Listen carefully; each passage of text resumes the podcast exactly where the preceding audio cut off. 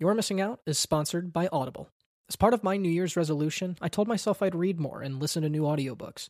With Audible, it's easier than ever to find titles and time in my routine to reach my goal. Every month, members get one credit to pick any title, plus two Audible originals from a monthly selection, as well as access to daily news digests from the New York Times, the Wall Street Journal, and the Washington Post. Right now, you can visit audibletrial.com slash YMO podcast and get two audiobooks on behalf of the show. You can download thousands of different titles and listen offline, anytime, anywhere. Download the free Audible app on your favorite smartphone and tablet devices without ever losing your spot. Having a hard time deciding what to listen to? No worries. You can keep your credits for up to a year and use them to binge on a whole series if you'd like. This is the best way to find a new title to fall in love with, all while supporting your favorite National Film Registry podcast. Once again, that's audibletrial.com slash YMO podcast to start your free trial and get two free audiobooks on us. Thank you for your support. And now, on with the show. All right, gentlemen. What's your favorite use of one movie within another? I thought about this for a bit. Uh, part of me, you know, leans toward like uh, you know some of the obvious ones, like uh, the sorrow and the pity and Annie Hall as a gag. But the truth is, my favorite, hands down, is um, in uh, Jean-Luc Godard's Vivre sa vie, which is uh, an incredible film. Um, at one point, Anna Karina's character goes to the cinema to see The Passion of Joan of Arc. Now, the scene is not quite as you remember it. I remember in my mind, I kind of remember it as cutting back and forth between that incredible close up of Joan of Arc's face with the tear and the close up of Anna Karina's face watching it and what that says about what she's feeling. In fact, ultimately, it only cuts to Karina twice in that scene or so. Instead, you're watching a whole big chunk of, of Passion of Joan of Arc play out uh, to the point where you're kind of thinking, is this some kind of like when they show Attack of the Crab Monsters in Shopping Mall just to pad out the runtime? But then it cuts back to Karina at just the right time so that cutting to her fits with the rhythm of the editing of the film. Uh, that the way it cuts from the guards to Joan of Arc in that same rhythm it then cuts to Karina watching it. And it's the closest you can feel to conveying an audience member getting lost in a film without going full Purple Rose of Cairo, Sherlock Jr. walk into the screen. Uh, the way that it cuts to Karina and the way it frames her face the same as as Joan of Arc, you it it conveys her becoming one with the film and a part of it. And I think that that's such an incredible thing to convey. So my favorite use of one film another is Passion Joan of Arc in Godard's Vivre sa vie. If folks haven't seen it, I believe it's on HBO Max at least as we record this. My pick, uh, once I got this question sent to me, was uh, kind of came to me pretty quick, and um, it is the use of Halloween at the end of Scream. When all of the characters are watching their movies, and then the big bloodbath happens, and the TV's still on, as the movie's ending and all the twists and turns are coming, and you've just got the the the John Carpenter scores just playing in the background. There's moments where like that movie uh turns in on Scream, like you know you got Jamie Kennedy is watching the movie and he's you know he you know there's a camera on him. He doesn't realize watching him watch the movie and he doesn't know the killer's behind him and he's saying jamie behind you. He's behind you jamie. Just that just again this that brilliant way of connecting this meta movie that's all about slashers and how people watch slashers and all that stuff and just connecting the thread and putting it all uh, just putting a nice bow on top of that little meta package. Uh, it's a pretty deft use of, uh, of of all that of editing it into the movie and making it all work and how the movie climaxes is Halloween's climax. It's just uh, you know the best, and uh, I I think uh, yeah, I mean I think that's my favorite use of a movie within another movie. It's pretty pretty ingenious uh, to, to to to be honest.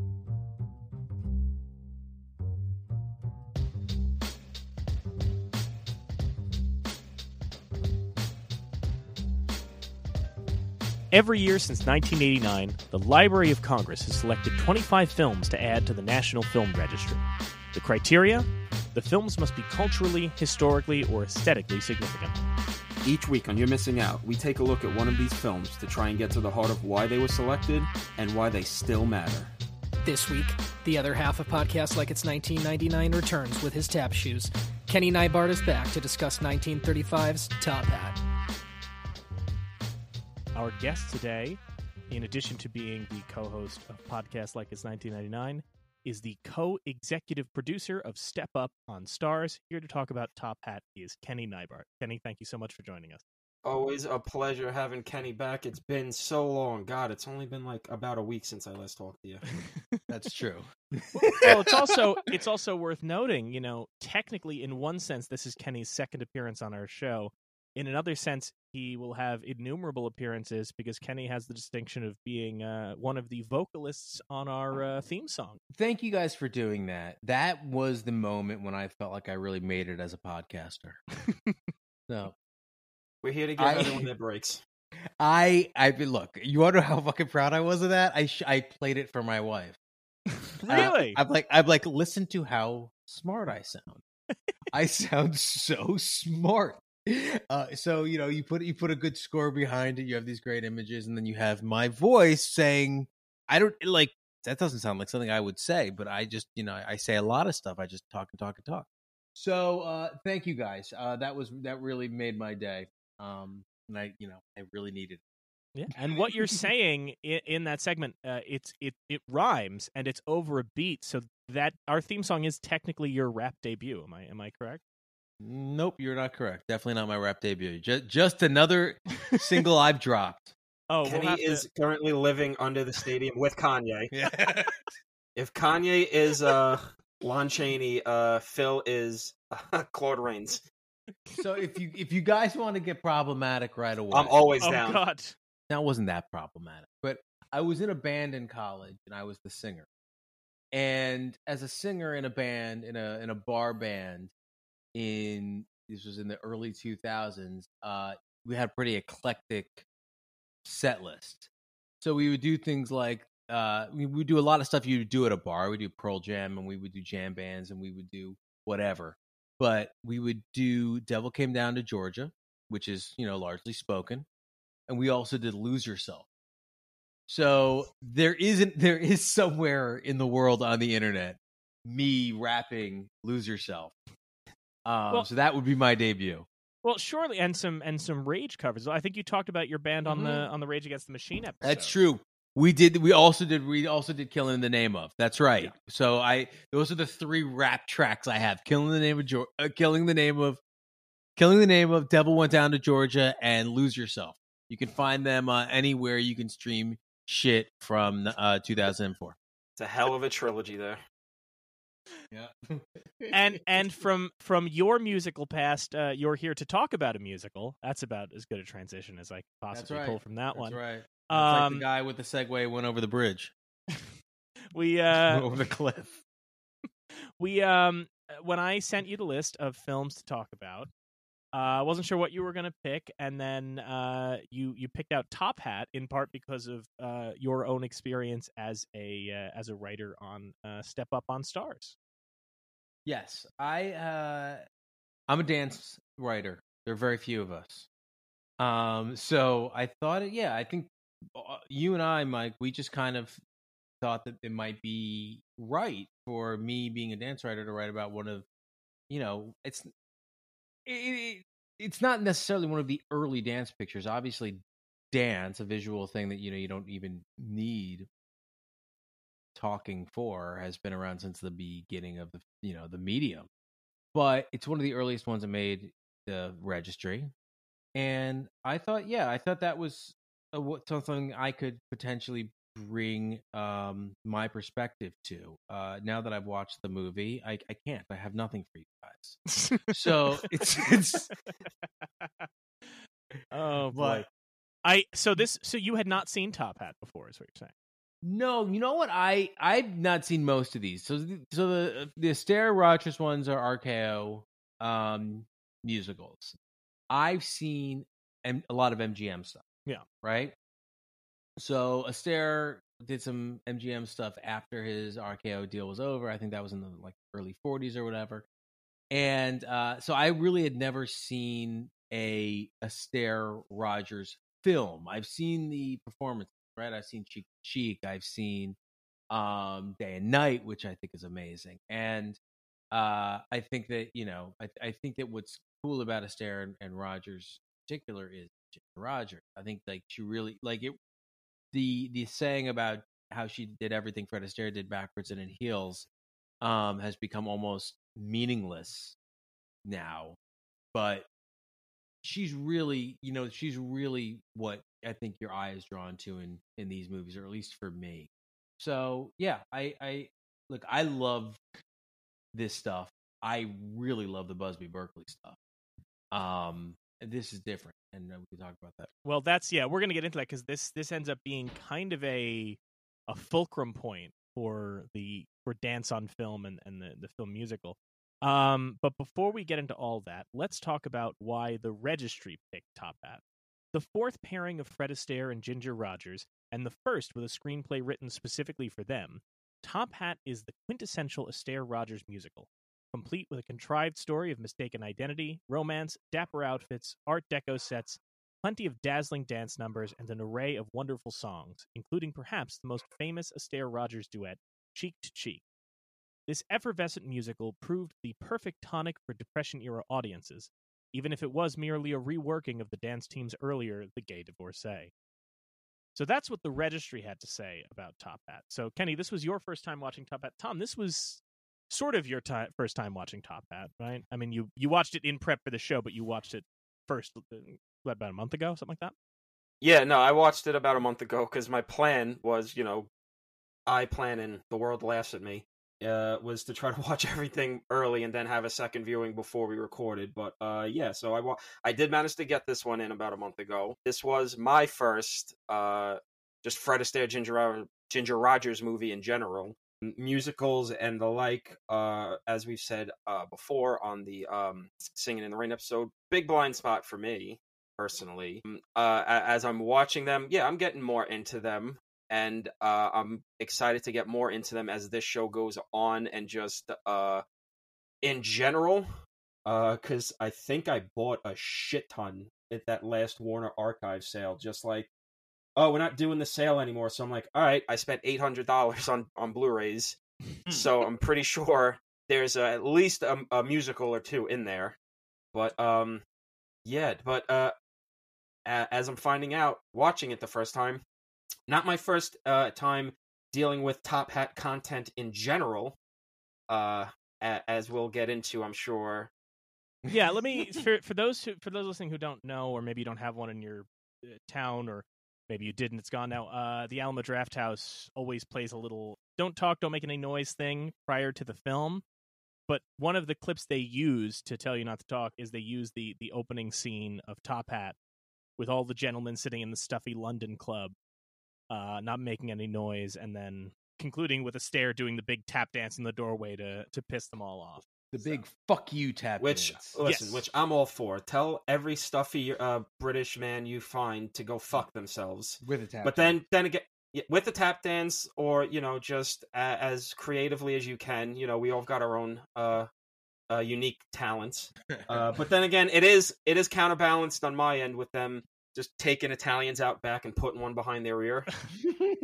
oh well, you mean you are either of you gentlemen aware of the fact that this movie was banned in Italy? Yeah, and I don't I don't blame them. One time, you know, broken clocks were right twice a day. Beni- uh, Mussolini was right banning this movie. Oh my god! so wait, so, Tom, you think this? Do you think this movie sucks? No, I don't think it sucks. I'm just joking because it really does make Italians look like the biggest fucking dopes in the world. well, that's that's always that's always funny. This and the Gay Divorcee, with the same actor playing the same type of Italian role, were both banned in Italy uh, for what they felt was a derogatory portrait of Italians. Fair.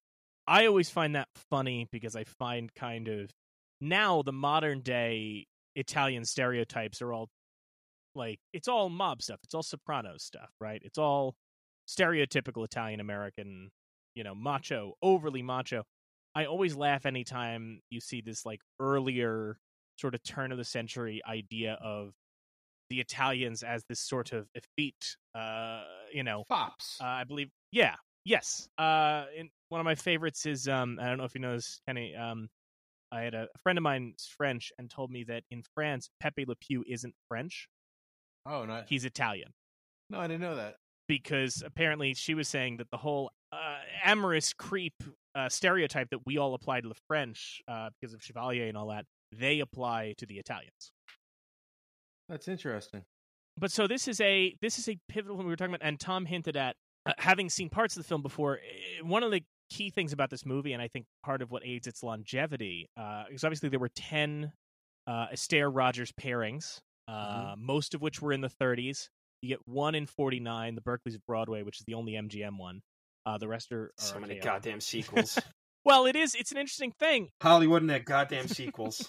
Um, it is an interesting thing to me insofar as uh, so there were ten of these films. This is the one that, if people know one, they probably know most of these films because a lot of elements from this film, particularly Cheek to Cheek and uh, Top Hat and Tails, get repeated or explicitly shown in other films. You know, it's a obviously a pivotal piece of the Green Mile. Wow, I just completely blanked on the other film I was thinking of. Cheek to Cheek is shown in oh, uh, Purple Rose of Cairo. Uh, also shows up in that. So this is kind of if you haven't seen an Astaire Rogers film, you've seen parts of it. Most likely, pieces of Top Hat. I mean, you know, the movie is one of those movies that got its hooks into filmmakers that grew up watching it because I mean, whatever we can say about Woody Allen and I'm sure there's many of things that can be said from all three of us in different tones and uh you know, areas. Uh the guy was a fuck the guy was a movie fan. Can't deny that. yeah, you can't deny Woody Woody Allen was a movie guy. He he grew up with movies, loved movies. Um and you know, same with Darabont. You know, Darabont I mean, clearly you watch his movies. I mean, the movie that kind of put him in movie jail the first time was The Majestic, a movie about Yeah. the movies. And then, you know, uh, Shawshank Redemption is, you know, taken from a book, a short story called Rita Hayworth and the Shawshank Redemption. So movies are a big part of that. Uh, Green Mile, like we said, has this uh, sequence in it where um, Michael Clarke Duncan gets to watch it as a sort of a a, a gift for being, um, you know, magic.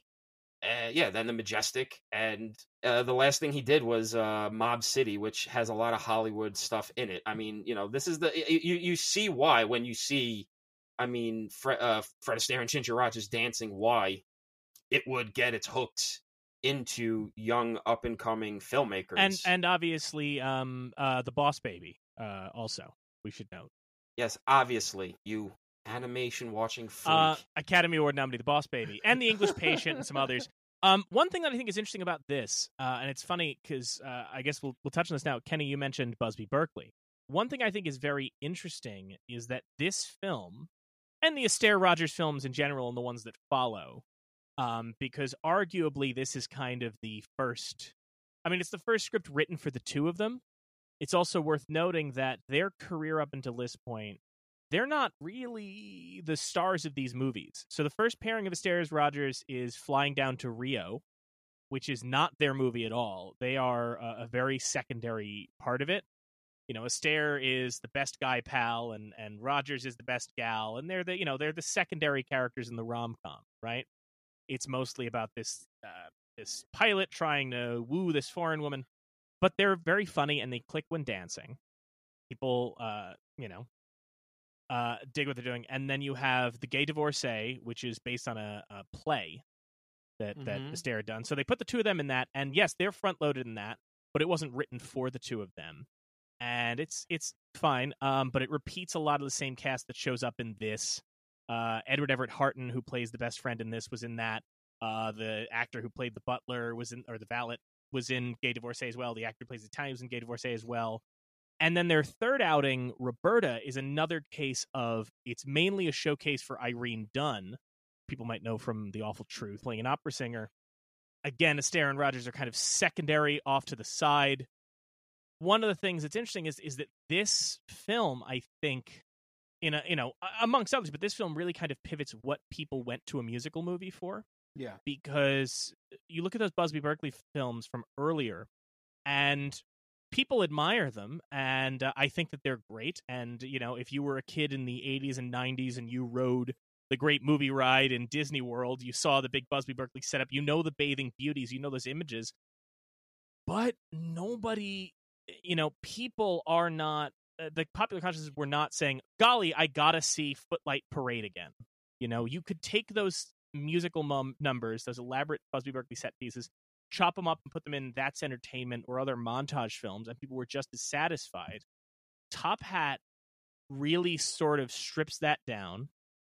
It's a lot more controlled. It's a lot more. I'm not going to sit down and pretend like the plot is a game changer by any means, but there is an effort to instead of just doing. You watch those films. A lot of those ones Busby Berkeley worked on. You know the plot is so bare bones. It's just to string together. Oh, let's put on a show and musical numbers. Here, there is an attempt to kind of craft a a romantic farce amongst these numbers, and I think most importantly, Astaire was very forceful in this film about the idea of uh, he reportedly said when it came to the camera work on this film, uh, either the camera dances or I dance, and I'm going to dance. Mm-hmm. So instead of doing like Berkeley did, which was a lot of quick cutting, where sure it looks impressive if you're sitting down, but you're not really showing anybody's dance skills if you cut from a close up of a foot kicking to a close up of a hand to a you know all this stuff and you watch the dances in this film and other than the one number that Astaire hated which is the piccolino all of them are essentially just wide shots basic coverage and letting you see the dancers do what they're doing and letting the choreography of Astaire and his co-choreographer Hermes Pan actually tell a story with the dancing itself Yeah, that, that was kind of the thing I noticed. What like, I kind of latched onto watching this for the first time was um how not like kind of loudly a musical it is. It feels kind of stripped down, and there's really like not that many big musical dance scene numbers. Like you've got the big moment that's that's you know used in um uh the Green Mile, but like other than that, it's it's very much about the the comic mi- mi- uh, misidentity adventures that's going on with these two and um i also I, I i did find it interesting that uh like the musical we did last year um singing in the rain it really it it really found itself a hook to allow the musical and dance elements of the movie feel natural to what's happening instead of feeling like it comes out of left field like there's a difference between this and um, uh, Singing in the Rain as compared to, say, a West Side Story, where there's no reason for these Latin gang members to be dancing and singing. But here, Fred Astaire is a song and dance man. So we have these numbers of him doing his job, and then you, you, the big moment.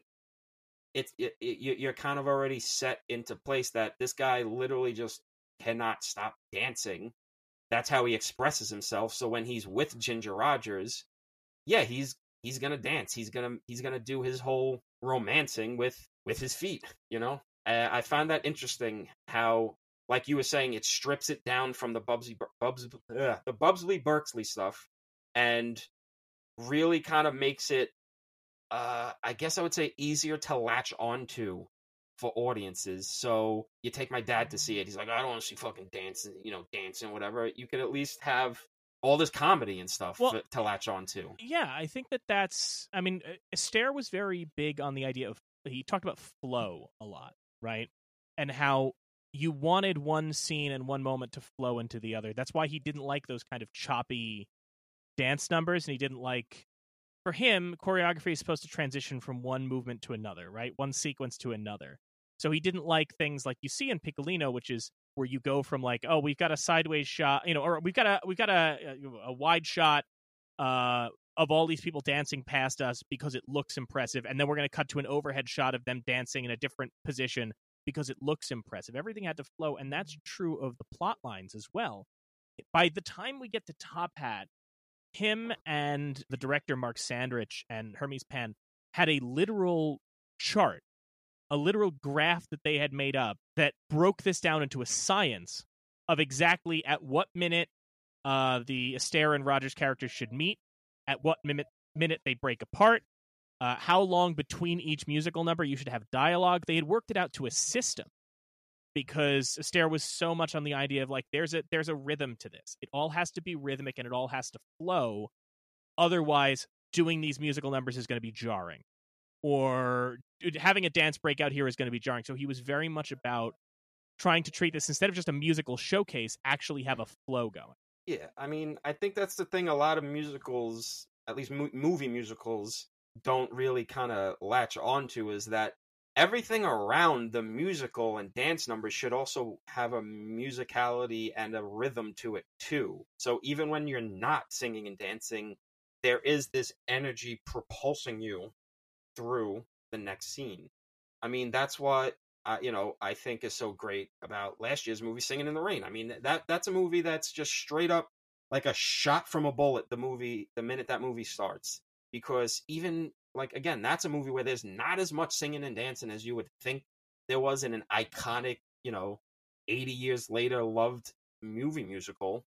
But you know, it opens with this montage of him growing up and stuff. And you know, you got that stuff here. It moves. There's a rhythm in the the dialogue and the way all that stuff works. And, you know, it's 1935. It was going to take somebody who was good at the dancing like Fred Astaire to be like, "Hey, listen, let's show how good I am at dancing and let's get these fucking cameras moving instead of cutting it to to garbage."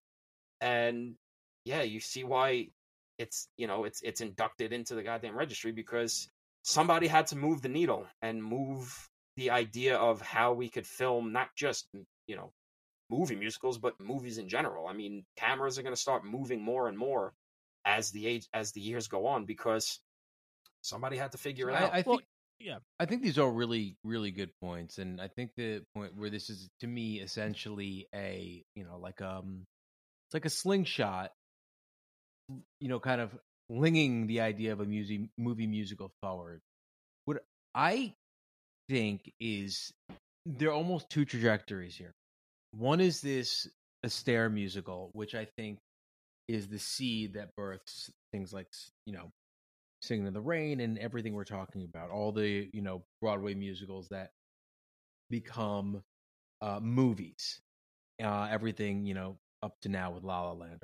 Then the Busby Berkeley stuff, I think, is the stuff that births uh, special effects, and I think that dance is kind of the original special effect, um, which I think is true in this in this Yes. movie as well, right? It's but the term I use on Step Up is dance magicians. That I think what we have that no other show has is we have these people who are basically capable of performing magic, and we should be putting that front and center as much as possible. And everything should be serving that idea of how do we get these characters into positions where they can knock our fucking socks off with what they can do. And that's just not that not just the physicality of it, that's the emotionality of it, that is the ability to tell stories dance. That's our choreographers, that's our directors, and that's everybody who can do these things at the, you know, it's the it's the like the Rick Baker theory, which is like, yeah, you know, a, a movie that uses Rick Baker is not going to win Best Picture probably, but he can win for Werewolf in London, right? yeah So it's we can we can do what we do better than anyone can do what they do, and I think that's the Astaire thing, right? Astaire and Rogers can do what they do better than anybody else, and I think his thing is get out of the way and let me do it. Put a story around it that anybody could latch on to. This is the story that's been told, you know, hundred million times. Every fucking third movie in the 30s had this exact same plot line but get you know get us to the get us to the ball get us to the the part of the movie when uh you can be kind of wowed by this you know it's it's like you it's you, you put it as they're magicians and that's that's 100% correct. They're physical magicians and as any magician knows like fred astaire knows it's how you visualize and show the audience the trick because if you're like one angle off like one degree off on the angle the magic trick is broken. Same in movies. If you're over editing it you're breaking the, the the magic trick because now people are subconsciously thinking well they're not actually doing this they're cutting around Totally. it to make it look like they're doing this. Totally. And uh yeah i mean it's you know we we, we dealt with this shit what uh, like 15 years ago when um rob marshall was you know taking every broadway musical and filming them and just executing them in front of our eyes because he just didn't know how to shoot dance sequences. And you know now people um were kind of jumping for joy uh what two months ago when in the heights came out because it was like oh my god, they're showing you these fucking people dancing. Yeah. I mean, the same thing happened with Step Up in the movies. Same thing is happening with Step Up on television. Get the fuck out of the way and let these people who are more physically impressive than we will ever be if we had a thousand years to train and just let but I. I, I think on top of that, there's one other element to what Astaire and Rogers do that separates them from Busby Berkeley, and I think becomes an important thing for dance going forward, which is not just what they're doing is physically impressive. You know, uh, and it, honestly, it's the same thing as when you're talking about an action film or a film with a car chase or something like that, which is you can't just show, uh, you know, uh, you can't just have a fight scene in a movie that's just a you know the equivalent of a UFC fight where there's nothing before and nothing after and you're just watching people punch. You know, a car chase is not impressive if you're just watching the cars drive. The thing that makes their dance scenes work is if you watch a Busby Berkeley number, for the most part, whether it's Footlight Parade or or uh, Gold Diggers 1935 or anything like that, it's just numbers. It's just numbers, and the dance has to do with what's being said in the song, where in the money, whatever. With this, what's so important is you know for as as cookie cutter as the plot can be at times and as farcical as it can be at times you need that tension because it's it's so important that the dance numbers themselves tell a story. Isn't this a lovely night to get Yes. caught in the rain on its own? If that was just a segment on so you think you can dance you'd go yeah i mean i I guess they danced well. That's very good. But it's the fact that it does through the uh the sequential imitation uh stuff which is like the bits where he'll do a little jump and then she'll do the same jump and it's that little like kids sticking their tongue out at each other copying each other. Stuff you get to watch them fall in love in isn't this a lovely day to get caught in the rain. You watch her forgive him in cheek to cheek and that's a testament not just to the way that it's choreographed and their physicality but it's also a testament to ginger rogers as an actress and how she with her face while doing these complex moves with her face is able to sell the shift in emotion Well, it's I mean because I, I said this in the Singing in the Rain episode. I, I you know the thing that always hold, hold held me up with movie musicals, at least the ones I saw before I started getting uh, a little more uh, uh, uh, uh, branching out in my taste, is that so many of them don't justify the the song and dance numbers. Where you yeah you look at this and it's moving the story along. It's not just showing off just to show off. Otherwise, what you know, what are we doing? We're just, I mean, yeah, eh, it's, eh, great and all, but yeah, it's, it's it's elevated. I mean, this is this this is fairly you know one on one stuff, right? It's it's of course the the goal should be to have everything work in concert, to have the dance inform the story, the story inform the dance, story to be told through dance, that kind of stuff. And I totally agree, and and I think I I, I think singing in the rain it does about the best job possible of that. Um, so yeah, I I yeah, I, I think, and I think that helps audiences kind of get comfortable with the idea. Of, on top of that, I, I, I also think that, and I think you do too, Tom. I'm not saying you don't, but I think there's certainly a place for the West Side Story of it, where you ju- you oh, just Oh, yeah. accept this world. yeah, me saying that wasn't so much a, a, a criticism of that kind of movie. I'm just saying it, it. There, there are, you know, there are the two different kinds. Like this, this is a very different kind of musical that's kind of grounding its premise into something that audiences can more easily latch onto. Where, yeah, that, I mean, there's nothing wrong with a West Side Story that's going to just straight up say like, "Fucking get on the train, or you're gonna be lost. You're gonna get trampled under the the wheels." But th- th- I mean, that's the thing we'll find as we keep going with this shit is just, I mean, just being a film fan in general. There's a hundred ways you could do anything, Right. And I mean, Fred Astaire here is kind of uh, breaking free and setting the path of another way for the movie musical. Well, I mean, and and to, to bring up singing in the rain again, I mean that's kind of when you talk about the dancers in film, right? And you talk about particularly Yes. male dancers. Your two titans are Fred Astaire and Gene Kelly. There's not an argument; those are the Yes, two big ones. But they're two very different dancers. As a kid, I was a Gene Kelly fan because Gene Kelly was much more of a modern dancer, right? You watch, uh, you know, you watch that sequence that he um he crams into singing in the rain. the full modern dance, you know, uh, the the end. essentially ballet. Well, it's the it's the it's the fanfare moment in thing. Yeah, I know what you're talking about. but- Yeah, when he when he shows up and and- the only way they justify it is he goes and goes, "Wait, I had an idea for another number in the movie," and then they just do it for ten minutes. totally and it worth never it. matters. it's Uh, it's totally worth I love it, and and that's Yeah. no, I love it, and I love American in Paris. I loved that as a kid. Whereas Astaire was was known for being a much more, um, you know, a much more polished dancer, and also the fact that for the most part he treated the dance numbers in the films kind of the way that he would treat his dance numbers in vaudeville. His his origins are in in vaudeville. He used to perform with his sister Adele, uh, and in fact, in their stage days, Adele was the more popular of the two, and then he transitioned to film. But but he was performing, with Adele, and and if you look at his numbers in these films, they could be staged without any trouble. The camera does move, and I appreciate the camera work in them, but they're vaudeville performances. Whereas you could not do an American in Paris on a stage. I mean, I know they did technically do it on Broadway, but I mean those numbers So I- require the cam- on camera and dolly. Yeah, I'm very into into Top Hat. I'm very into to Fred Astaire. I think it's very much of its time because I think, and I think you guys do too. But I, I, I think what I keep coming back to when it comes to to musicals and why I love musicals so much, why I love dance so much in film, and why I love the you know the everything from the Busby Berkeley's to uh in the Heights and everything that kind of you know came in between is because when it comes down to it, for me, um, I'm a maximalist Yeah. and I want the most. Now I don't always want the most, right? Like of course I can appreciate a small movie, but small movies for the most part are never going to be the ones that stick with me. I mean, there's a reason why I'm always riding for Moulin Rouge.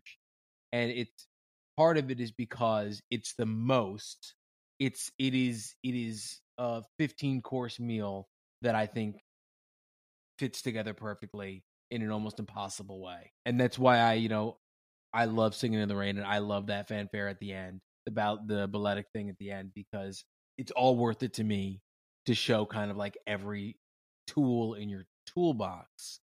To me, you know, the Astaire Rogers musicals are great and thrilling, and their dancing is, uh, you know, unparalleled.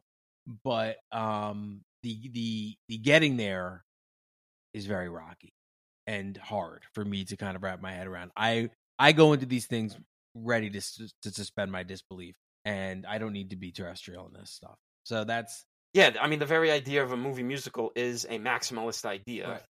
And with movies, it's you're already dealing with the unreality, so why not completely lean into the unreality? And you know, I get that. Uh I think, you know, at the end of the day I'm going to always ride for uh Singing in the Rain over this because that one is a bigger, more lavish uh, affair that's really just kind of sh- blasting you in the face with a 12 gauge round of nonsense.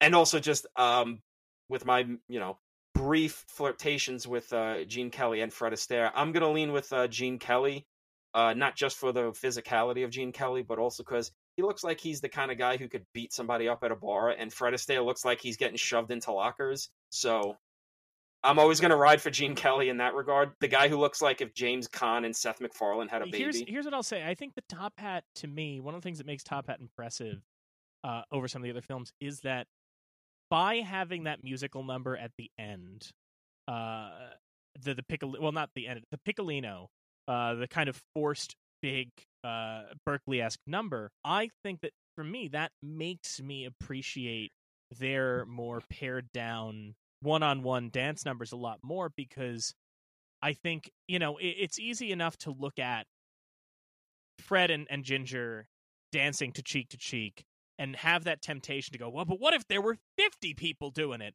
But then you watch that Piccolino sequence in the end and it, it feels so lifeless. And I think that part of what's important about Fred and Ginger and why it is Fred and Ginger, why it is Astaire and Rogers uh, when we talk about this, is the fact that it is the extraordinary chemistry that they have and that I would argue that particularly in a thing like Cheek to Cheek, or even you know just Astaire and his backup dancers and Top Hat and Tails, I- think that there is an energy that even though it's two people in Cheek to Cheek, the two of them have the energy of a 50 person musical number in Gold Diggers in 1933. I mean, and it's not just because Astaire was such a, a precise choreographer and he was very conscious about how his body would look while he was dancing But to the credit of Ginger Rogers, um, now, you know, people always talk about, like Kenny said, the the backwards and heels thing, but there's more to it than that because Ginger Rogers was also uh, selecting her own costumes with an idea toward how will this dress move when we're doing the dances? How will this be visually impressive? And I'm assuming I don't know how much you guys looked into it. Do you guys know about the the infamous cheek to cheek dress? I don't. Uh, no, I do not. Enlighten Uh, us. Astaire hated that dress vehemently.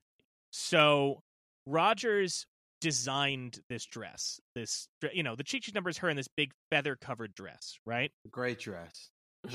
Astaire was wrong. well, that's the thing. Astaire hated it. Director Mark Sandrich hated it. But if I may quote Ginger here, and I'm I'm pulling from um uh one of the books I picked up, I'll cite it later. I was determined to wear this dress come hell or high water, and why not? It moved beautifully. Obviously, no one in the cast or crew was willing to take sides, particularly not my side. This was all right with me. I'd had to stand alone before. At least my mother was there to support me in the confrontation with the entire front office, plus Fred Astaire and Mark Sandrich. Now, it's worth noting Astaire did not see the dress for the first time until the day of the shoot. Hated it, and his big problem with it was that when they moved, some of the feathers came off. And he didn't like that. These feathers were flying around. It screwed up a lot of things for him. Later, they watched it back and he realized that made the sequence better. And as an apology, Astaire and his choreography partner, Hermes Pan, bought Rogers a gold feather charm for her charm bracelet. But my favorite is that later during a different, uh, I think it was during the wrap or something like that, Astaire leaned over to her and sang uh, and s- sang cheek to cheek with new lyrics that said feathers i hate feathers and i hate them so that i can hardly speak. So and uh, later his nickname for her became feathers. It was a point of like a lot of tension for them this this dress. But what i think is so important is that fred was wrong that even though he envisioned this choreography one way Ginger was able to look at it and see what dress that needed. She was very conscious for costumes and how they would look on screen, which I think is something she doesn't get enough credit for when we talk about. couple uh, couple things. You have a better voice than Fred Astaire. Um, no question. Uh, I think that I read somewhere else too, and I think this is true. Um, Tom brought up what a uh what a geek Fred Astaire looks like. Uh, and I think somewhat famously he did his test at I think it was MGM, and they said he can't sing, can't act, balding, can dance a little. And I think Astaire said no, it was just that they said I can't act and I also dance. um, and I'm going bald. Uh, and you know he's no Gene Kelly physically. Like he's just like eh, that's that's obvious. You know, he's no he doesn't have Gene Yeah. Kelly's face, he doesn't have Gene Kelly's muscles, he doesn't have Gene Kelly's presence. And what what I read, I don't know where, but uh I think it might have been Pauline Kael said it, or maybe Jen Maslin. Um, that Ginger is the one who made Fred Astaire a sex symbol. Well, that's it's Katharine Hepburn has that quote. I think that's a different quote, but I but Okay. I, I there is a quote Katharine Hepburn had too, but maybe it was with the idea that wi- that it's the way that Ginger looks at Fred that makes women swoon, make, makes women Mhm. want to be Yes. him. So maybe it was Katharine Hepburn. You're right. Hepburn Um, Hepburn was the one who said Fred gave Ginger class, Ginger gave Fred sex. Okay, so that so so that's a that's a variation on the same theme. I think it was Yeah. Maslin or Kael who basically said, you know, Ginger doesn't get enough credit for making women making women want to be in that position, making it feel like being, you know, uh chased after and being with Fred Astaire, being dancing with Fred Astaire is the most wonderful thing in the entire world. Uh and we see, you know, we see this all the time in Hollywood with with unusual, atypical male sex symbols, but I don't think we give enough credit to the co-stars who sell the idea that this 140 pound geek is the world's most attractive man, which I think she does really well. Well, it's the it's the you know people never give the straight man the uh, credit where credit's due. I mean, uh, you know, haven't gone through all the Abbott and Costello stuff. I mean, Costello isn't as great without Abbott giving him that straight man reactions and slapping him right in the face. You need you need Ginger Rogers to sell the fact that there's. I mean, he looks like his own caricature. He does. You know, he looks like his own Looney Tune. And he looks like he should. He looks like he was an Al Hirschfeld, and he should be on the, the wall of the palm. I mean, he absolutely has the face for a vaudeville uh, uh, performer. But yeah, yeah, I mean, yeah, I mean, Ginger you know the- Rogers it is, you know, listen, without them, th- th- she's she's she's the she's the glue that's holding it all together. You know, I mean, it, it, it kind of goes without saying. And uh, you know, watching this movie, I mean, there's two things that really make this movie, I think, easy to watch, and it's it's those two, Ginger and Fred. Obviously, they've got the chemistry, they've got the the moves. It's all great. Uh, the other thing that made me uh, enjoy watching this movie is almost none of the other performers were doing anything for me except for Helen Broderick as Madge, the woman Awesome. who is completely like, oh, my husband's Amazing. my husband's trying to fuck you. Eh, what else is new? it's like, well, at least he's getting some exercise. That's Yeah. that's what makes the fun, the absolute. I mean, because that's the thing. I do still laugh at this movie. Um, you know, even though yeah, it's got good bits. The- I she was the best bit is just you know you do these mistaken identity things all the time, right? But just the idea Yes. that it's 1935, a very buttoned up time, and you have this scene where Ginger Rogers, when they right before Cheek to Cheek, where they're at dinner, Fred Astaire shows up, and Ginger Rogers is like, "Oh well, now his wife's going to give him the business," and she just goes, "Well, I'm oh, you two have met. Well, I'm glad. You two go have fun." And Ginger Rogers has to. I mean, like people forget we love Cheek to Cheek. It's an incredible number. It's used in so many movies, and I feel like a lot of people don't realize when they see it in other films that it's not just that she's falling in love with him. It's that, for argument's sake, she's falling in love with him in spite of the fact that he's essentially a married man inviting her to join a polycule in, in his mind or in her mind. You know that that she's it, she's got this weird thing to overcome. I mean, this movie is pretty, uh, you know, pretty ballsy Oh, yeah. with with that kind of with that kind of content. I mean, the, there was one bit that kind of knocked me for a loop with with me going, "Holy shit, this is 1935," which is the scene where uh, uh, Fred Astaire and Edward Everett Horton are like they're gonna go to, uh, you know, the they they get in the hotel room where they go to what is it, Italy? They go into Yeah. Venice, Yeah. and the oh, we got the The uh, bridal suite. the uh, the honeymoon suite, the bridal suite, and it's, and then but then there's the part where it's like, oh, we got to take you out of the bridal suite, and he just looks at Edward Everett and is like, oh, is that okay with you, sweetie? And like gives him a, like a little Yeah. like goes "Mwah." and it's like, Jesus, whoa, whoa, what what what what is depression era nut jobs thinking about watching this shit? There's my favorite joke that I didn't pick up on when I was young. Toward the end, when Astaire uh, goes into the the suite, that the you know the the bridal suite, right where the Italian is, and uh, somebody go, you know, they go, "Oh, you can't be in here. It isn't cricket." And uh, Astaire goes, "It isn't tiddlywinks either." And I realized, like watching it, listening to the commentary, that that's a joke in part because tiddlywinks sounds like you're referring to genitals. Like it sounds like tits. It sounds it sounds a little raunchy, and it's just so fun anytime you watch one of these old films and realize, oh, they were sneaking stuff in. They were getting it in there. You Yeah. know, this is this is Gotta pre-code though, right? The motion picture code. Yeah. I don't. Thirty-five. When was the code? Now I gotta- now I gotta check installed? No, so pre-code that's 1929.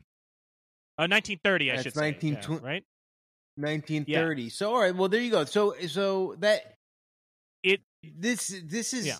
all right. So I you know I've gone on this rant on my um on my podcast, which is essentially in modern times, uh, alle- the need for allegory is uh moot more or less. Um, and anybody who's using allegory at this point is just doing it to show. Um, I don't mean that you know as a, as a 100% blanket generalization, but uh, it's not the same. It's not the same when uh, you literally couldn't say things, um, and you had to dance around things and dance around ideas and incept or Trojan horse ideas.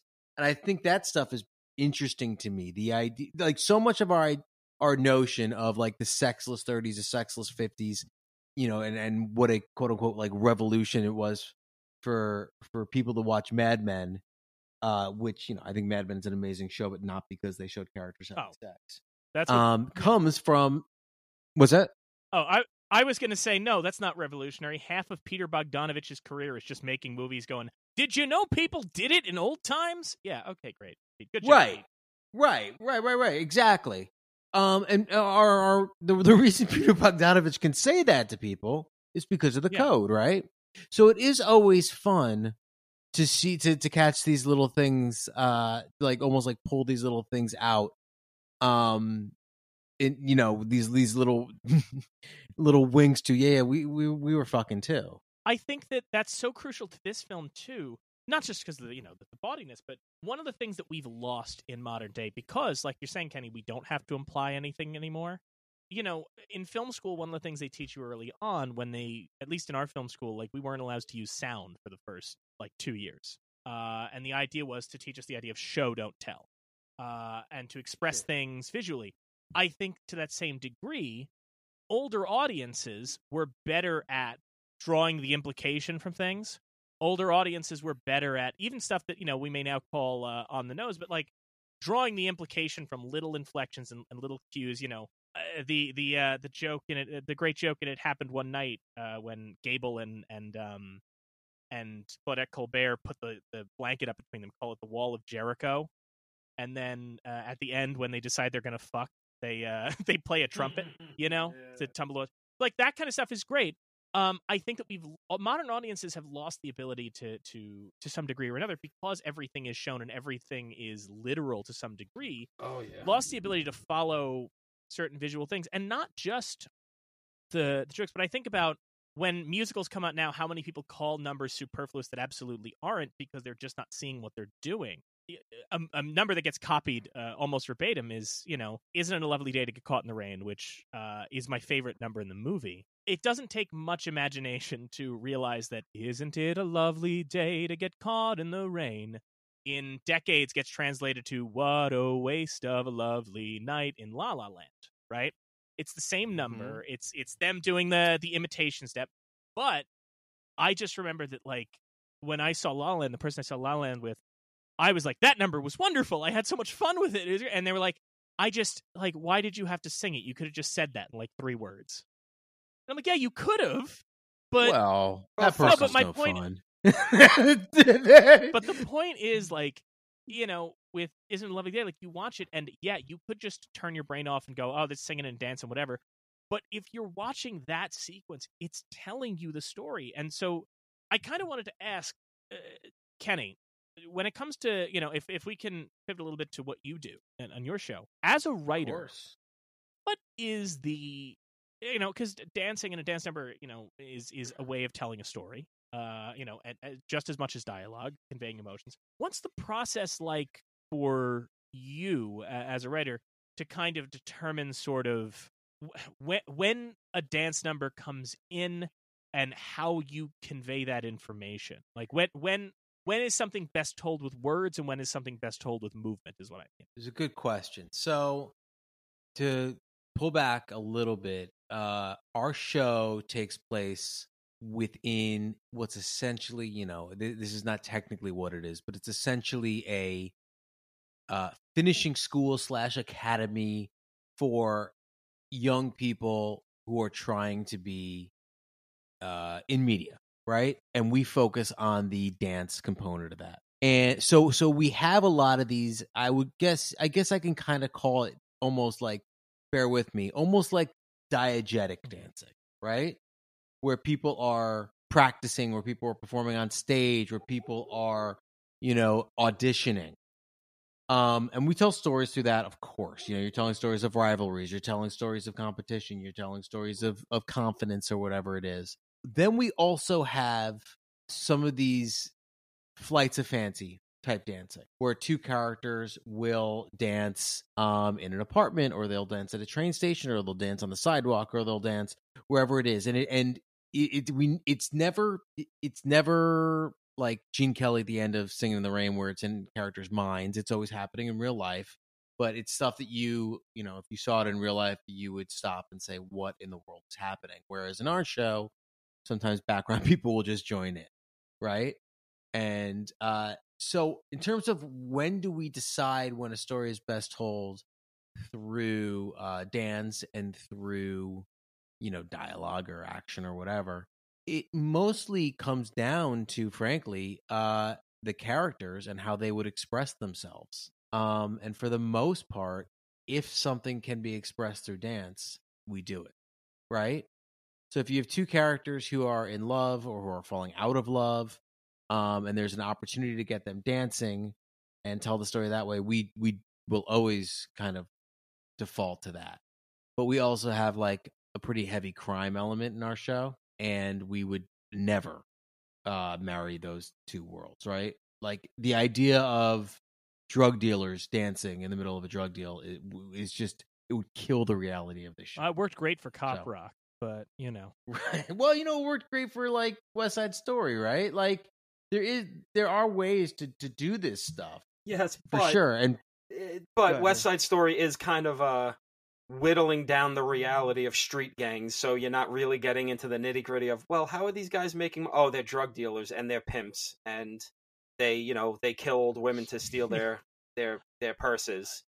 It's like okay, they're, they're a street gang, and what do they do? They dance. Okay, yeah, that's about Now- as far as the reality now goes. Kenny, let me ask on this note: What is, if I may, we've already talked about your background with singing, but with regard to working on this show, you know, and if not, no, do you have any background in dance yourself, or or is that something that you kind of had to learn while doing this? virtually none, right? Like virtually none. Um I have found look, I come from Entourage. Uh so when there are things or shows, movies that are in and around they're set in and around media, entertainment, um that's kind of when I can go in and meet on them, right? And Step In was Step Up was was one of these shows, you know, which ultimately, you know, the we were kind of centered, as I said, around a school or or an academy, but our you know our main character is Ne-Yo, and he's kind of playing a version of himself, but with a lot of Kanye. So there is this bigger thing going on, right? There's this bigger thing. So in terms of me, you know, look, I didn't know much. I don't. I wasn't brought in in any way to you know speak to the dance of it. Um, and I kind of learned on the fly. You know, we in terms of how the dance gets from the writers' room to the final product, we lean a lot on our choreographer Jamaica Craft, who is you know just a incredible Atlanta-based um, hip hop dancer and choreographer, and a lot of it is done in Atlanta where we shoot after the script's written um, with the writer of that script and the producers and Jamaica and also often the dancers. I mean, she has a team of four choreographers, so whoever is choreographer, who, whoever is uh, choreographing that particular episode will be involved. But yeah, I I don't ha- I I don't have almost I, I none basically is the answer. Before I did this, now I've been doing this for a while. Now, I I bring this up just because I was reading about how Astaire notably, uh, obviously they would get the script, and with this script in particular, uh, Astaire hated it. Uh, he first and foremost felt it was it was patterned too closely to the gay divorcee, and felt that he was cast as an objectionable young man with no charm or sympathy or humor, and just ripped it apart. But one of the key things is not only did he get involved in, in trying to get that story better, but he spent six weeks with his partner Hermes Pan choreographing before he would even allow the director on set. Right, he had that much control. That got me thinking about because you talked about handing it over to the choreographer. What is the feeling like for you as a as a writer of these kind of things? Because obviously, you know, when when you're writing something else, when you're writing something that is just a straight a dialogue based story like an entourage or or uh, or what have you you know when you're writing something like that you're obviously taking a character entirely from point a to point b with your writing. What does it feel like to kind of what what's the process like to sort of hand off a scene and and entrust to somebody else the idea of hey this I, i'm leaving there's this space here where this character has to get from point a to point b and and you kind of have to tell that story in movement how does that work for you how do you feel when when that happens It's a great question. Um and and one that fortunately I don't I this is this is going to sound like bullshit but it's true. I don't have to think about that much cuz like I have just all the faith in the world in Jamaica. And so does our our whole staff. Like they it, I I've never seen her or her team get a piece which is essentially, you know, in the script we write the dialogue and the action up until the dance and then we have a block of a, basically a paragraph of this is what we are trying to accomplish in this scene in mm-hmm. this dance right over the course of this dance we want these things to happen some of them are physical like you know a drops b and some of them are emotional like you know a has to feel like she's not as good as b right? That kind of stuff. And uh we hand it over and they take that paragraph and turn it into a you know two or three minute piece and it's always better than we imagined. So if we were in a situation where we couldn't trust our choreographer, it would be different and bad and very uncomfortable. Like, and I've worked, you know, we've all every writer's worked with directors that you don't really trust, and it would be similar to that. That you just kind of have to accept the process, your part of the process ends once shooting begins, which is true. That's that's DGA stuff. Like you, I don't know if you guys know this on set, writers are not even allowed to talk. You have to have all send all your communication through the director. Um, and when they're dancing, you have to send all the communication through the choreographer. But we're I, we're very lucky. Like she really, really elevates this show. Um, when it comes to that stuff. All right, so let me ask uh, because this is a question I've been meaning to ask. What is everyone? At, at everyone, what is your favorite number in this movie? In this movie, in Top Hat, yes, your favorite of all the the numbers of all the songs and dances in this film. What what what's your favorite? Mine is the same as yours. Uh, what, isn't it? A, isn't, isn't it a lovely day to get caught in the rain? rain? One, the yeah. one, the one, yeah, the one yes. under the gazebo. I love that one. I think that's great. Listen, I'm a basic bitch. It's uh, I'm in heaven, cheek to like, cheek. I mean, I don't yeah. know what the, you know, yeah, you know, I, I don't know what to tell you. I'm a, I'm a, I'm a basic bitch. I'm a simple boy, living in a lonely world. Uh, you know, uh. now, Tom, would it change your mind to know, uh, that would it change your mind to know that your boy Buster Keaton did do a parody of a different dance number from, uh, from Top Hat in one of his films? I mean, it wouldn't change things, but it would certainly interest he me. He did. This is this is in uh, the because Top Hat was a huge hit. This is an important thing to note. Top Hat was a massive, massive hit. Uh, let me see. I have the number written down here. Um, Didn't even have an HBO Max release. Look at that. in the midst of the Great Depression, Top Hat was produced on a budget of six hundred nine thousand dollars, which is a little, which was over twelve million dollars today.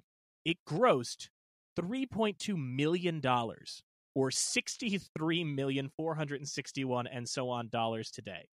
Uh, adjusted for inflation, that's the biggest hit the pair ever has. So it was a massive hit. It's a good return. The very next year, uh, Buster Keaton. Do you remember the, the first number in the movie, No Strings, which is Astaire tap dancing and he wakes up Ginger? Right? Yeah. Mm-hmm. Well, in Buster Keaton's film Grand Slam Opera, which is a talkie film, 36, uh, he does the same thing, except the gag is that he's in this rundown working class apartment as opposed to this fancy hotel.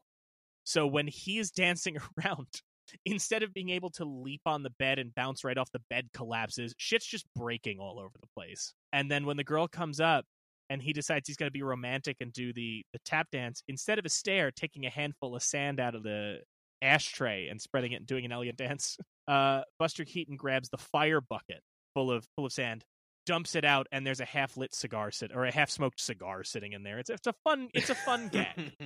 But yeah, my my favorite is uh, Lovely Night. I mean, I do love No Strings uh, because I do think there's something very. Part of the problem with a lot of these farce films from the 30s is that you essentially have two people meet, lock eyes, and they're in love with each other, and they want to get married, right? What I think is so great about the first meeting of Fred and Ginger in this during that no string sequence is that she's not she doesn't meet him and immediately go like i found the man i'm gonna marry it's she thinks he's cute she thinks he's, he, he's being kind of a dick she thinks he's cute and he thinks she's cute and she goes downstairs and then he starts doing the the very charming kind of tap on the sand and it's like I love that. you too. can tell she's swooning a little bit she's not gonna marry him immediately but there is this feeling that's a little more natural to like you know kenny you talked about how he's not a traditionally good looking man and how ginger sells that. I think part of that is that you know it'd be different if he walked onto the scene and she was immediately like oh my god you know to bring it back to singing rain again when don lockwood shows up he's so gorgeous he expects every woman to be falling over themselves for him.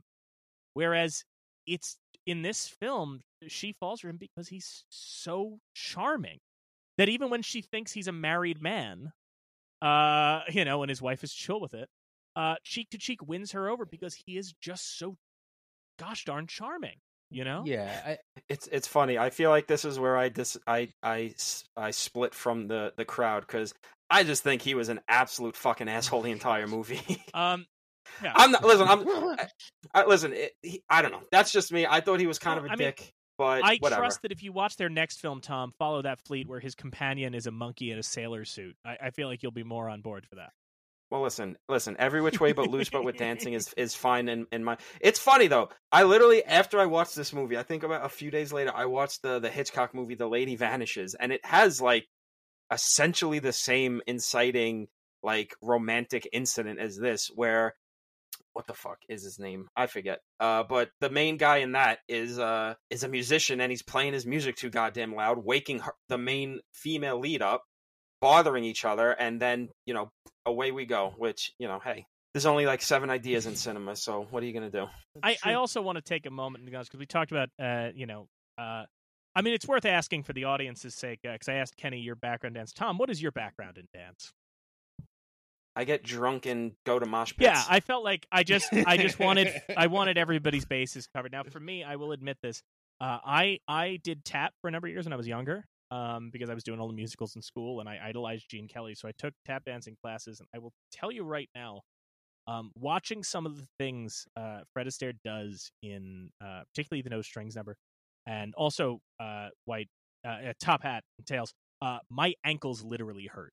You know how some people like who used to be like athletes in high school, like when they watch football on TV and somebody gets hit, they feel it. Yeah. I truly felt it in my ankles at points at some of the things he has, that, some of the things that he does and makes it look so effortless. You know, I mean, there is this, you know, it's kind of like we were talking about. Uh, I mean, this will be out later, but one of the things we talked about with uh, recently with the Olympics and everything going on is a lot of people talking about gymnastics and how we don't appreciate how difficult that is because how fucking yeah, how dangerous and how difficult it is because they make it look so easy, right? They, they have to make it look effortless, and so much of that is true for dance, especially tap. I mean, I, eh, you know, the the one thing you see Fred Astaire do a lot, where he basically sweeps his, uh, for argument's sake, sweeps his white right leg in front of his left and then leaps over it, leaps over his ankle. I mean, that Mhm. you do that at the wrong angle, you've broken your ankle just easily. It is such a ridiculously you know, it's such a damaging thing to do, and and to- see that he does it so lighter than air. I mean, think about that that uh, top hat and tails number, right? Which is the only, arguably the only number in the movie that is kind of a this is just a number that's happening. Uh, that's not super story based. It's still, uh, you know, an incredible number. I loved, uh, you know, his obviously him using the cane and tapping his heels to make it look like he's shooting everyone on stage Yeah. Mhm. uh, which actually came from an old 30s routine that he had done uh, on stage uh, with a different number. Uh, I believe it was he was in a show called Smile, and uh, the number I believe that he had done that in, most of the same choreography, was called "You Young Man of Manhattan." I think. I don't know why I remember that without reading it, but it, it's there. Uh, and when he went, because he was friends with Irving Berlin, one of America's greatest songwriters, uh, who did the songs to the film when he went to Irving Berlin, he was like, I want a song to do this number two. And Irving Berlin just happened to have white tie, top hat, and tails sitting around. I was like, ah, try this. And sure enough, because of this film, it went on to be a massive hit. Uh, that's another thing worth noting.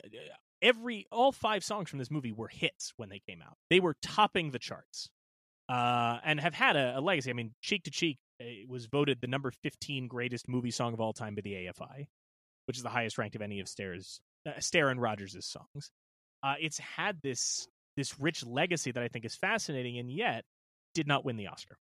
Just pointing that out. Cheek to cheek, lost, which baffles me. Did any, t- I- that's my transition to? Did anybody else have anything to say before we transition into how how Top Hat fared at the Oscars? Uh, I think I'm about tapped out. How did it do with the Oscars? Top Hat was nominated for Best Picture alongside Alice Adams, Broadway Melody of 1936, Captain Blood, David Copperfield, The Informer, The Lives of a Bengal Lancer, Midsummer Night's Dream, Les Miserables, Naughty Marietta, Ruggles of Red Gap, and the winner, Mutiny on the Bounty. Uh, I want to point out that The Informer, Naughty Marietta, and Ruggles of Red Gap are also all in the National Film Registry, so we'll be covering those fellow nominees at some point. Uh, it was was Mutiny year one? Mutiny on the Bounty is not in the registry yet. Come on, Right? That's I had the exact same thought. Yeah, that's insane. Um, it was nominated for Best Original Song for Cheek to Cheek, but it lost to Lullaby of Broadway from Gold Diggers of 1935. It was nominated for Best Art Direction, but I mean- lost. What? that that that's a song that has persevered as well. It has. I'm not saying that it's cheek to cheek, but no, you know, uh, I will get into.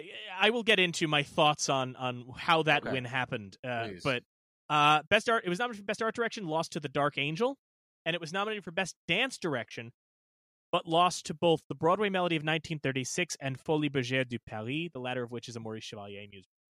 Uh, it's worth noting this is also the year of The Bride of Frankenstein, which got a nomination Yes, for Best I was just gonna say the best movie of the year, not even fucking nominated for Best Picture. Here's a little Oscar trivia for y'all. Uh, this also appears to be the year that inspires the idea of Best Supporting Actor and Best Supporting Actress. Uh, every uh, the Academy Awards up until the Eighth Academy Awards had only actor and actress. As a result, uh, from Mutiny on the Bounty, Clark Gable, Charles Laughton, and Franchot Tone all get nominated for Best Actor, but presumably cancel each other out, and Victor McLaglen wins Best Actor for The Informer the very next year at the Ninth Academy Awards, suddenly there's a supporting actor and supporting actress category. I have to imagine this was uh, a factor in that. Uh, also worth noting, this was a banner year for Charles Laughton. He's in Mutiny on the Bounty, Les Miserables, and Ruggles of Red Gap. So good for you. Also, hey, how about this? Give a little uh, shout out to uh, Paul Muni for Black Fury, the Yes! write-in candidate. Winning as a write-in came in candidate. second on the final ballots. It was not an official nomination. Paul Muni coming in and telling everyone from Mutiny on the Bounty to go fuck themselves. Extra trivia. Do you know who else came into the Eighth Academy Awards and told everyone to go fuck themselves? Can't wait to hear. Uh, technically Norman Maine, because the Eighth Academy Awards uh, is the fictionalized award show that Vicki Lester wins Best Actress at in the 1937 Star is Born, and a drunk Norman Lester shows up and starts making a scene. So Oh. the Top Hat Oscars, the 1935 Oscars, is the Oscars that Vicki Lester supposedly wins Best Actress at. Of course, at this Oscars, uh, that honor went to Bette Davis. But the crucial element here, I think, is Cheek to Cheek losing to Lullaby of Broadway. Uh, I I have a theory as to why that won. Kenny, you mentioned that that song has also endured. What are your thoughts on Lullaby of Broadway? It's a song I'm aware of. Tom, do you know Lullaby of Broadway? I don't even know the words you're saying to me right now. It's like Come on along and listen to the lullaby of Broadway. Broadway. Why are you all yelling at me right now? we are Kenny- singing at you. Kenny and I are planning a, a duet show soon. That's what's going to happen.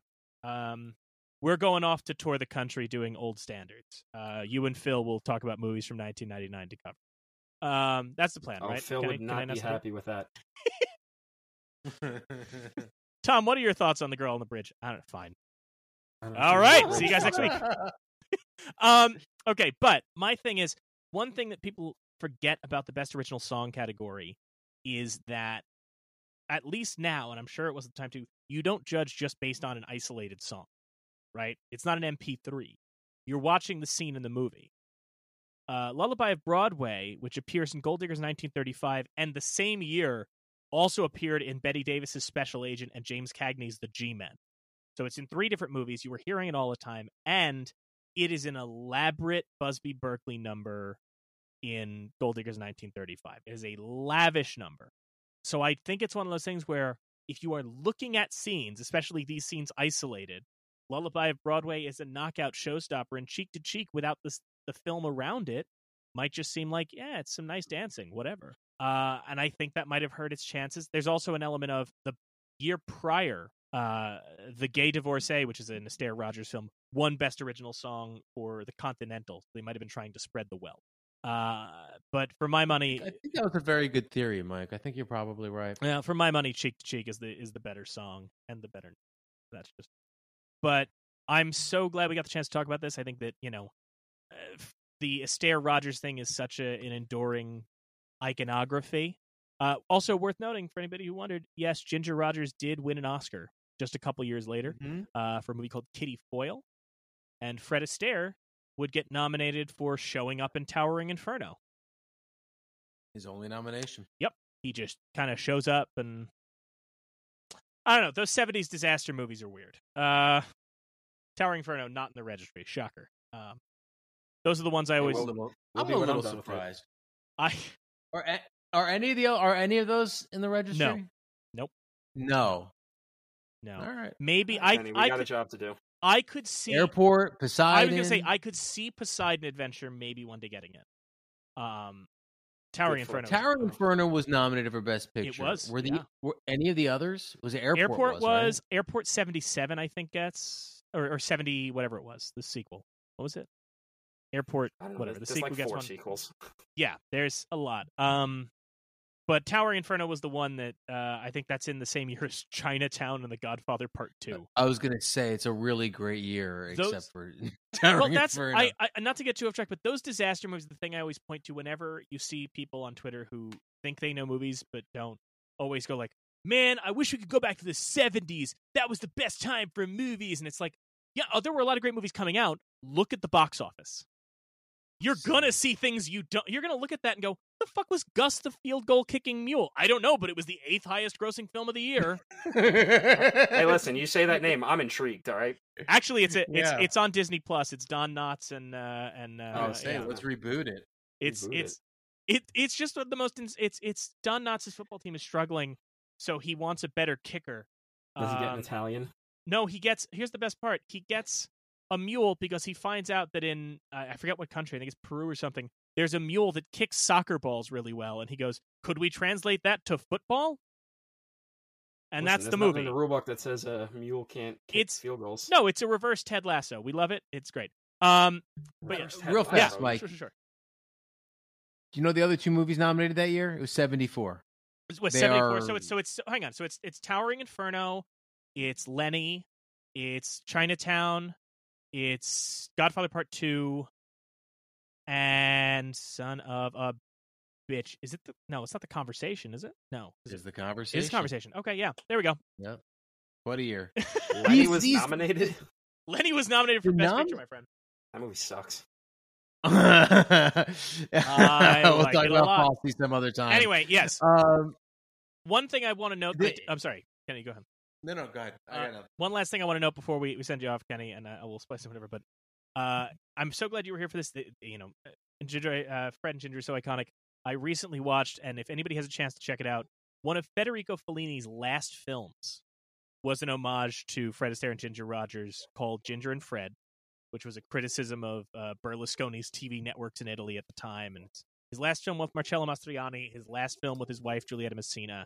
And if people get a chance to check it out, there's an extraordinary number where Marcello and Masina are basically playing people in their 60s who used to impersonate Fred Astaire and Ginger Rogers in Italy, now having to do cheek to cheek again. It's an extraordinary uh, thing and just kind of shows how this movie from 1935 could endure and be transmuted in so many ways that cheek to cheek could mean something 50 years later in a country an ocean away. And if that doesn't say why this film deserves to be in the registry, I, I don't know what does. Uh, so, Kenny, thank you so much for joining us. We really appreciate it. Always a pleasure, friend. For sure, guys. Love it. Love coming on this podcast. Whenever you guys want me, I'm here. Someone drops out, let me know. Uh, do you have anything you want to plug on your, your way out? I don't know when this is dropping, but star but uh Step Up might be on Starz at that point if you have Starz. And if you have Starz, it's available on demand. The show is good, I promise. It's like very good aside from the, the dance ma- magicians. I uh, I 100% would say it was not good if it wasn't. uh, so thank you so much for that. And folks can check out podcasts like it's 1999 wherever they get their podcasts. Uh, and you guys have a Patreon feed. Uh, you are as of now going through the films of 1989, right? Mm-hmm. Mm-hmm. Tom and I have had a privilege of being on uh, both feeds.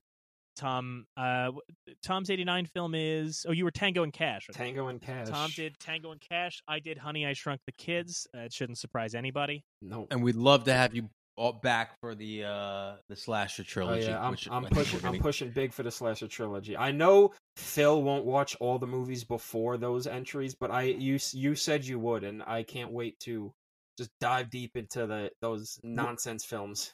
When I yes, when all of the things that I'm pitching uh don't get bought and then I have nothing to do, uh I will 100% spend a week just uh, just bathing in the world of Freddy, Jason and Michael. So, Kenny, thanks so much for joining us. Uh, we really appreciate it. Everybody, stick around. We'll be back with our picks for the National Film Registry.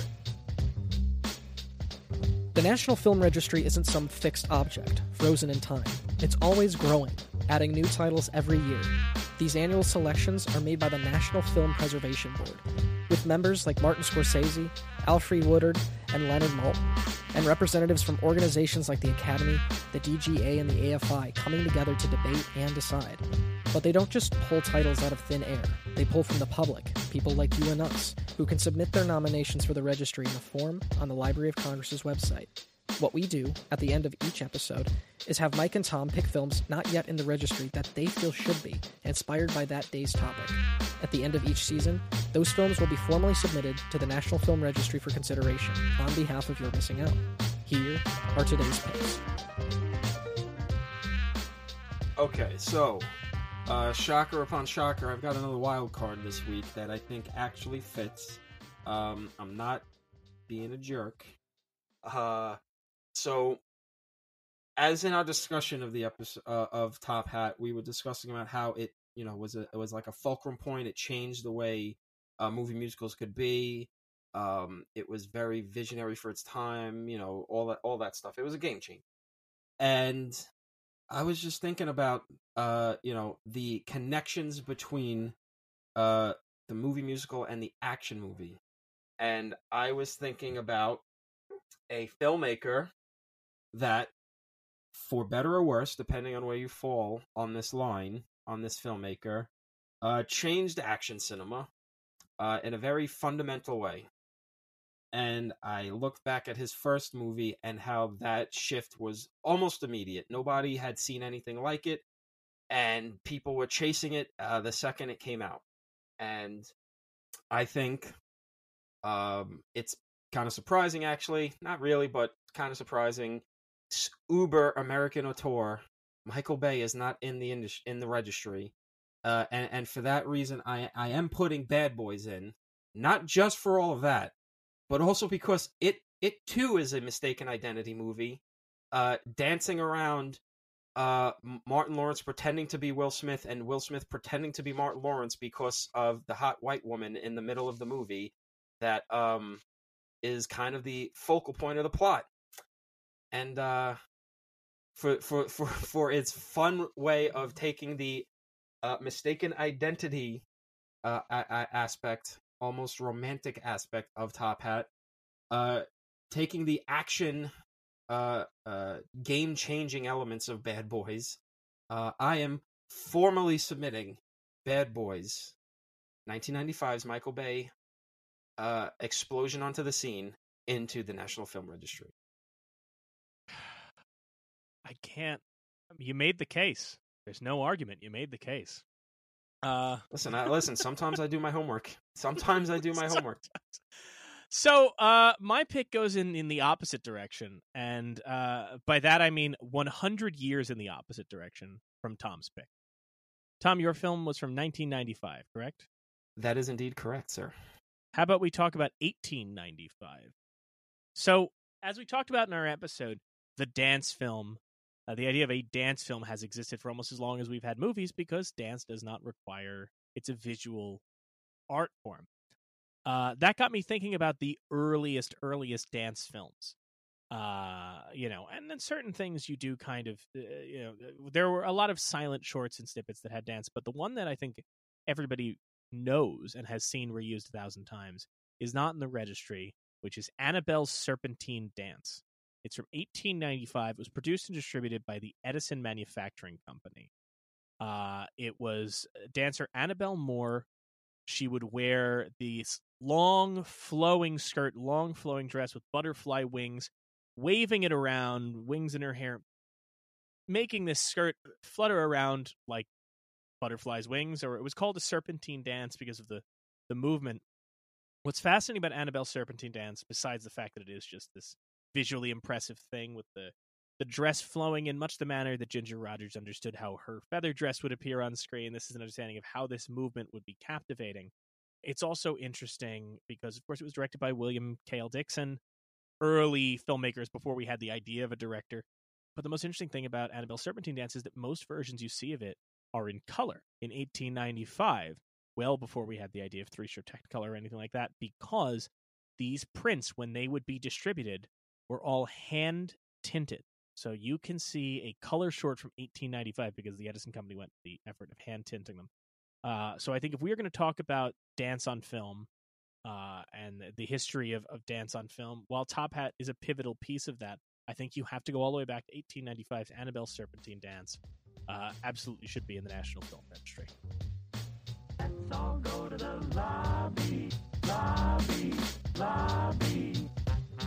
Thank you again to Kenny Neibart. Next week, it's all aboard the quintessential action movie. Mike Scott from the Action for Everyone podcast joins us for the Great Train Robbery. Make sure to follow the show wherever you get your podcasts to stay up to date on future episodes. Follow the show on Twitter at YMO Podcast. Thanks again for listening, and we'll see you again next time. Here on You're Missing Out. They honor movies of historical, cultural, or aesthetic importance on the National Film Registry.